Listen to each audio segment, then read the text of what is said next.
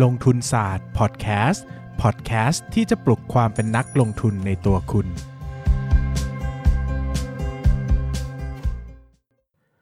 สวัสดีครับ ยินดีต้อนรับเข้าสู่รายการลงทุนศาสตร์พอดแคสต์รายการที่จะชวนทุกคนมาพัฒนาความรู้ด้านการเงินและการลงทุนไปด้วยกัน วันนี้นะครับก็ขออนุญาตมา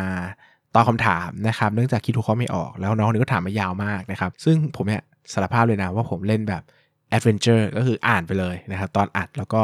จะคิดสดนะครับ จะได้ความอะไรที่สดใหม่หน่อย แล้วก็ไม่รู้เหมือนกันว่าคำถามรวมๆมันคืออะไรนะ เดี๋ยวอ่านไปพร้อมกันนะครับถามหน่อยครับคำถามยาวหน่อยนะครับ อยากลองเสนอด้วยเห็นช่วงนี้พี่เบสบ่นว่าเริ่มคิดหัวข้อสอนยากขึ้น ทำไมคนที่มีกิจการที่รวยอยู่แล้ว ถึงอยากเอาบริษัทตัวเองเข้าตลาดครับ สมมุติกิจการเขามีกำไรปีหนึ่งหลักหลายสิบหรือหลายร้อยล้านอยู่แล้ว จริง ๆ น่าจะพอใช้จนเหลือเลย หรือบางบริษัทเช่นเดอะมอลก็ค่อย ๆ สร้างจนเป็นบริษัทใหญ่หลายหมื่นล้านได้ ถ้าเอาเข้าตลาดโอเค มันได้เงินมาทำนู่นนี่นั่น หรือน่าเชื่อถือ กู้ง่าย โตเร็ว แต่มันต้องคอยทำกำไรให้ดีตลอดเวลา ถ้าไม่ดีหุ้นก็ตก อย่างโควิด บริษัทที่อยู่นอกตลาดก็พักโครงการก่อนได้ เช่นอสังหา แต่บริษัทในตลาดก็ต้องทำให้ได้เหมือนไม่มีโควิด จะหยุดทำโครงการก็ไม่ได้ หรือจริงๆ เขาไม่สนครับ ก็ได้เงินมาตอน IPO แล้ว จริง ๆ มันจบแล้วแต่แรก ราคาหุ้นในกระดานเป็นแค่เกม ขึ้นลงไม่เกี่ยวก็ได้เงินมาแล้ว จริง ๆ มันเป็นยังไงหรอครับไอเกมนี้รู้สึกเกมหุ้นนี้มันเหมือนเกมเศรษฐี ที่ไม่มีใครเขียนกฎไว้ข้างๆกล่องเลย อย่างวอลเลนนู่นนี่ก็ต้องไปตามหากฎเองตามที่นู่นที่นี่เช่น Google หาไม่ละเอียดก็โดนหลอกอีก คนฉลาดก็ได้เงินไป คนโง่ก็เสียเงิน จริง ๆ ผมว่ามันเป็น unfair game แต่แรกแล้ว ปล. แต่ขอบคุณลงทุนศาสตร์ที่ทำให้การลงทุนมีหลักการและข้อมูล รู้กฎมากขึ้นนะครับอะโอเค ชอบชอบมุมมองของน้องคนนี้ต่อตลาดหุ้นเนอะก่อนจะพูดถึงเอาเอาหุ้นเข้าตลาดทำไมนะครับ พูดถึงเรื่อง unfair game ก่อน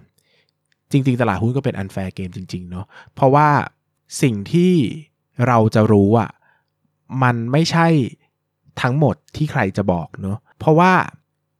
มันก็เหมือนชีวิตอะครับ อืมมันก็เหมือนพูดแล้วใครเป็นดูไลฟ์โค้ชมากเลย เออสมมติผมบอกคุณว่า เฮ้ยชีวิตคนเราอะ่ะ คุณควรจะดูแลสุขภาพนะ กินอาหารคลีนออกกำลังกายให้เยอะนอนหลับให้เพียงพอ ชีวิตคุณจะได้ดีอย่างเงี้ยผมพูดอย่างนี้นะครับ ผมอาจจะผิดก็ได้ เพราะว่าก็เห็นคนรักสุขภาพบางคน เช่นไปวิ่งอย่างเงี้ย หัวใจวายคามาราธอนก็มี หรือว่าบางคนนะกินอาหารคลีนก็จริงอย่างเพื่อนผม คนรู้จักเลยนะ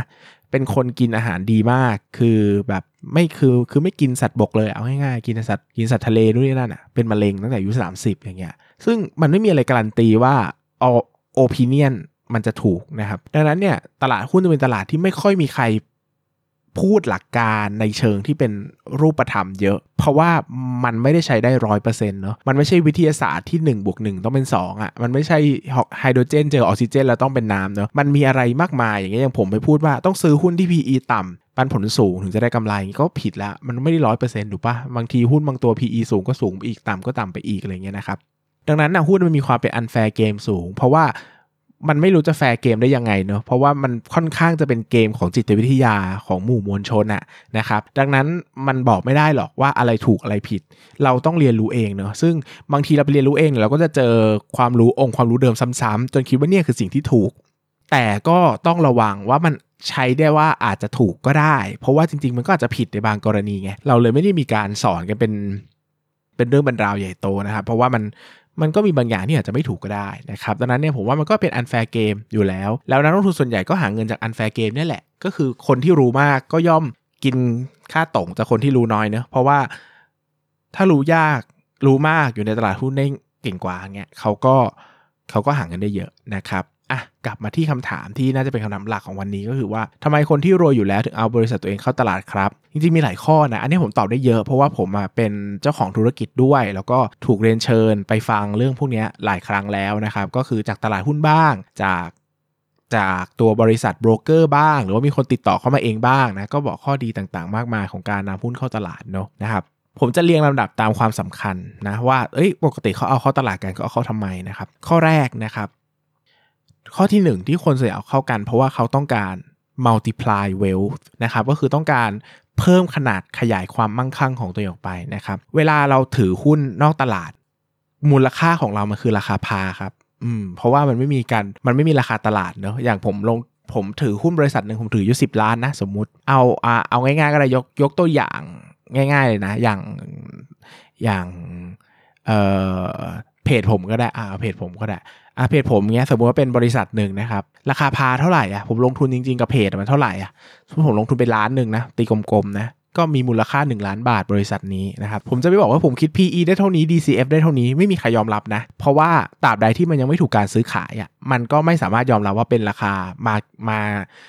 Market Price ของราคาสินค้านั้นได้เนอะนะครับแต่สมมติว่าวันหนึ่งผมเอาเอาบริษัทเข้าตลาดนะสมมตินะสมมตินะตัวนี้เป็นตัวเลขสมมตินะเออผมมีกำไรปีละล้านสมมตินะครับแล้วผมก็บอกว่าผมขาย PE 30 เพราะหุ้นผมเป็นหุ้น IT เออเป็นหุ้นแบบหุ้นแบบอินฟลูเอนเซอร์หุ้น IT ผมไปเทียบกับหุ้นอินฟลูเอนเซอร์ตัวหนึ่งที่เวียดนามมา PE 40 ซึ่งมีจริงๆนะเขา IPO ด้วย PE 40อะผมมาคิด PE 30 แล้วกันผมขาย30 ล้าน เฮ้ยเวลผมเพิ่มขึ้น 30 เท่าทันทีนะถูกปะ นี่จาก 1 ล้านไป 30 ล้านนะครับ นี่ยังไม่พูดถึงบริษัทอย่าง The Mall อย่างเงี้ยที่ที่พา value วันนี้เขามีกำไรสะสมไปเท่าไหร่แล้วอะสมมติกำไรสะสมเขาหมื่นล้านนะเขาเอาเข้าตลาดทีเขากลายมาเป็นเศรษฐีแสนล้านอย่างเงี้ยสมมตินะโอ้โหเศรษฐีแสนล้านหลายแสนล้านอย่างเงี้ยมันแบบมันมีความ เพิ่มมูลค่าได้นะครับ อันนี้แบบแรกคือ multiply well เนาะสำหรับคนที่ไม่ได้คิดจะซื้อขายนะครับ ข้อที่ 2 คือมันสามารถซื้อขายหุ้นตัวเองได้ ซึ่งซื้อไม่ไม่ไม่ค่อยเท่าไหร่ เพราะว่าซื้อมันหาคนซื้อก็แค่เพิ่มทุนก็ซื้อหุ้นตัวเองได้แหละเนาะแต่ขายเนี่ยมันหายากนะครับ ดูอย่างคุณนิติโอสถานุเคราะห์นะครับที่เป็นผู้ถือหุ้นใหญ่ของ OSP นะครับก็เป็นนักทุนในหุ้นเนาะ เขาก็ถือหุ้นมาตลอดจนกระทั่ง OSP เข้าตลาดเขาก็ทยอยขายออกไปนะครับเพราะว่ามันมีตลาดให้รับซื้อเนอะบางทีก็เราไม่ได้ลังลงลังรังเกียจรังงอนหุ้นตัวเองหรอกนะครับเพียงแต่เราอาจจะอยากกระจายการลงทุนไปถือหุ้นอื่นบ้างนะครับหรือว่าเรารู้ว่าหุ้นตัวเองอะมันเรามีเยอะแล้วอะเนอะเราก็แบ่งเงินไปที่อื่นได้บ้างแบบนี้ก็ได้นะครับซึ่งการที่คุณจะขายหุ้นตัวเองออกไปอะยากนะอยากจะบอกนะครับ ถ้าคิดสภาพสิว่าเราบริษัทที่เอาง่ายๆธุรกิจในตลาด หมายถึงว่าธุรกิจในเศรษฐกิจทั่วๆไปในปัจจุบันอะไม่ค่อยมีใครเซ้งกันสำเร็จนะถ้าพูดกันจริงๆหมายถึงว่าเซ้งทั้งร้านเลยร้านอาหารนี่ขอเซ้งร้านขายยานี่ขอเซ้งร้านเกมนี่ขอเซ้งไม่ค่อยมีใครเซ้งสำเร็จหรอกเพราะว่าเซ้งเนี่ยมันคือขาย value ทางกิจการด้วย คือขายฐานลูกค้าขายนู่นนี่นั่นอะไรอย่างเงี้ยนะครับมันก็ต้องเป็นธุรกิจที่มี value ระดับหนึ่งถึงจะเซ้งกันได้เนาะแต่ถ้าเป็นธุรกิจทั่วๆไปอะร้านอาหารอย่างเงี้ยคุณไปตั้งเซ้งอะก็ไม่ค่อยมีใครมาเซ้งหรอก ส่วนใหญ่เขาก็คุณก็ปิดเป็นซากไปสิแล้วผมมาเปิดใหม่อะไรเงี้ยก็ ต้นไม้ต้นไม้ใบหญ้าเก้าอี้ชานชามมันจะสักกี่บาทเชียวจะขายทำไมอย่างนี้ใช่ไหมคุณก็เซ็งไม่ได้นะคือมันขายมูลค่าของกิจการไม่ได้มันขายแต่มูลค่าซากดังนั้นคิดง่าย ๆเลยนะครับ หมายถึงว่าถ้าไม่อยู่ในตลาดหุ้นอะมันขายได้แต่ PBV อะมันขายได้ราคานี้มันขายราคา PE ไม่ได้นะครับดังนั้นอีกเหตุผลหนึ่งที่คนจะเอาเข้าตลาดหุ้นก็คือเขาอยากจะขายหุ้นออกมานะครับในราคายุติธรรมสำหรับเขาอะก็คือราคาที่คำนึงถึงมูลค่าของการทำกำไรด้วย ไม่ได้คิดถึงมูลค่าซากอย่างเดียวนะครับ ข้อ3นะครับเอาเข้าตลาดหุ้นเนี่ยได้ความน่าเชื่อถือ ซึ่งอันเนี้ยสำคัญเนาะแล้วบอกว่าเฮ้ยเนี่ยพี่แบบบริษัทใหญ่ๆ มันก็กู้ง่ายอยู่แล้ว มันก็ไม่เห็นต้องลำบากเลย เฮ้ยแต่บริษัททุกบริษัทไม่ได้เป็นบริษัทที่ ไม่ได้เป็นไม่ได้เป็นบริษัทขนาดใหญ่ทั้งหมดไง มันก็มีบริษัทธรรมดาด้วยที่ ถ้าไปคิดเลทการกู้นะครับ กู้ด้วยบริษัท กู้ด้วยบุคคลธรรมดาเลทหนึ่งกู้ด้วยบุคคลจำกัด ไม่ใช่บุคคลจำกัด กู้ด้วยจำกัดมหาชนเลทหนึ่งกู้ด้วยจำกัดธรรมดาเลทหนึ่งนะดังนั้นเนี่ยหมายถึงว่าบริษัทธรรมดา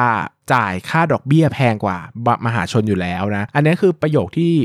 ผู้ผู้บริหารบริษัทจำกัดมหาชนพูดแห่งหนึ่งพูดกับผมนะว่า ในวันที่เป็นมหาชนแล้วอะ มีแต่ใครต่อใครก็วิ่งเข้ามาอยากจะปล่อยกู้ให้คุณ เพราะเขารู้ว่า 1. งบมันโปร่งใสมากนะครับสก็คือแบบมีความน่าเชื่อถือเขาตลาดหุ้นอะไรอย่างเงี้ยมันน่าเชื่อถือมากกว่าจำกัดอยู่แล้วนะครับคือบริษัทจำกัดธรรมดาเนี่ยงบจะเชื่อถือได้ไหมก็ไม่รู้เป็นงบจริงหรือเปล่าก็ไม่รู้เขาก็ติดตามอะไรยากแต่พอเข้าตลาดหุ้นปุ๊บคุณจะได้ดิสคาวทันทีว่าคุณได้ส่วนลดนะในการขอกู้นะครับแล้วก็สามารถที่จะสามารถที่จะแบบได้เข้าถึงแหล่งเงินทุนได้มากขึ้นนะครับ ข้อที่4ครับต้องการเงินครับ ส่วนใหญ่นะอันนี้ก็อาจจะเป็นส่วนใหญ่ก็ได้ว่าเอ้ยคนเอาเข้าตลาดคุณก็ต้องการเงินแหละนะสมมุติว่าวันนี้คุณมีส่วนทุนอยู่ สมมติห้าพันล้านอย่างเงี้ยคุณอยากได้ส่วนทุนเพิ่มอีก 2,500 ล้าน เพื่อขยายไปประเทศไปขายไปได้ขยายไปต่างประเทศอะคุณหาจากไหนอะเยอะมากนะ2,500 ล้าน แล้วยิ่งคนในชีวิตที่เอาอินชีวิตตัวเองอยู่ในธุรกิจนี้ด้วยอะ่ะเราคิดว่าวันหนึ่งต้องควักเงินอีก 2,000 ล้าน เพื่อใส่เข้าไปในธุรกิจเพื่อขยาย แล้วถ้ามันไม่โอเคล่ะ มันก็หมดตัวเลยนะ ใช่ป่ะหรือบางคนก็ไม่มีจริงๆอะก็คือทั้งหมดชีวิตฉันนะก็คือธุรกิจนี้แหละก็คือฉันก็มีอยู่แค่นี้แหละเนาะแล้วจะเอาอะไรมาเติมได้อีกนะครับในข้อที่ 4 คือต้องมาเติมกับบริษัทในตลาดหุ้นนี่แหละ เพราะว่ามันก็มาเติมกับตลาดหลักทรัพย์เพราะว่ามันสามารถคือถ้าไปเติมกับรายย่อย หมายถึงว่าไปเสนอขายหุ้นให้คนนู้นคนนี้เนี่ยมันโดนกดราคาเนาะเพราะว่ามันไม่สามารถมีอารมณ์ตลาดเข้ามาซื้อขายกันได้นะครับ ก็ตลาดหุ้นก็เป็นตัวเลือกที่ดีในการเพิ่มเพิ่มเงินนะครับ ข้อสุดท้ายนะครับข้อที่ 5 คือต้องการ exit นะครับหมายถึงว่าอยากจะลดบทบาทตัวเองในบริษัทลงนะครับ เช่น อยากจะทำงานน้อยลงนะไม่อยากเป็น CEO แล้วอยากเป็นกรรมการเฉยๆนะตรวจงานอย่างเดียวก็ได้นะครับหรือบางคนอยากจะลาออกเลยก็ได้นะไม่อยากทำแล้วนะอยากแบบไม่อยากถือหุ้นด้วยนะอยากขายทิ้งให้หมดเลยอย่างเงี้ยแล้วเออมันก็เหมือนข้ออยากขายหุ้นนั่นแหละนะครับแต่บางคนอยากถึงขั้น exit ไงซึ่งถ้า exit แล้ว ถ้าคุณเลิกทำธุรกิจแล้วอะ มูลค่ามันอาจจะไม่เหมือนเดิมก็ได้เนาะมูลค่าหุ้นมูลค่าอะไรอย่างเงี้ยนะครับดังนั้นขายในตลาดหุ้นเนี่ยมันค่อนข้างจะคุ้มค่ากว่าที่จะไปขายนอกตลาดหุ้นหรือว่าเลิกล้มไปเฉยๆเลยนะครับดังนั้นเนี่ยก็โดยภาพรวมแล้วนะครับอยู่ในตลาดหุ้นเนี่ยมันก็มีข้อดีเยอะนะครับแต่ข้อเสียก็เยอะเหมือนกันเนาะแต่พอดีน้องไม่ได้ถาม ผมคิดว่าน้องคงรู้อยู่แล้วแหละว่าข้อเสียของการอยู่ในตลาดหุ้นมีอะไรบ้างนะครับสำหรับวันนี้ก็ขอบคุณทุกคนมากครับ แล้วก็หวังว่าจะได้เจอกันใหม่ใน EP หน้านะครับ สวัสดีครับ อย่าลืมกดติดตามลงทุนศาสตร์ในช่องทางพอดแคสต์เพลเยอร์ที่คุณใช้ แล้วกลับมาปลุกความเป็นนักลงทุนกันใหม่ในลงทุนศาสตร์พอดแคสต์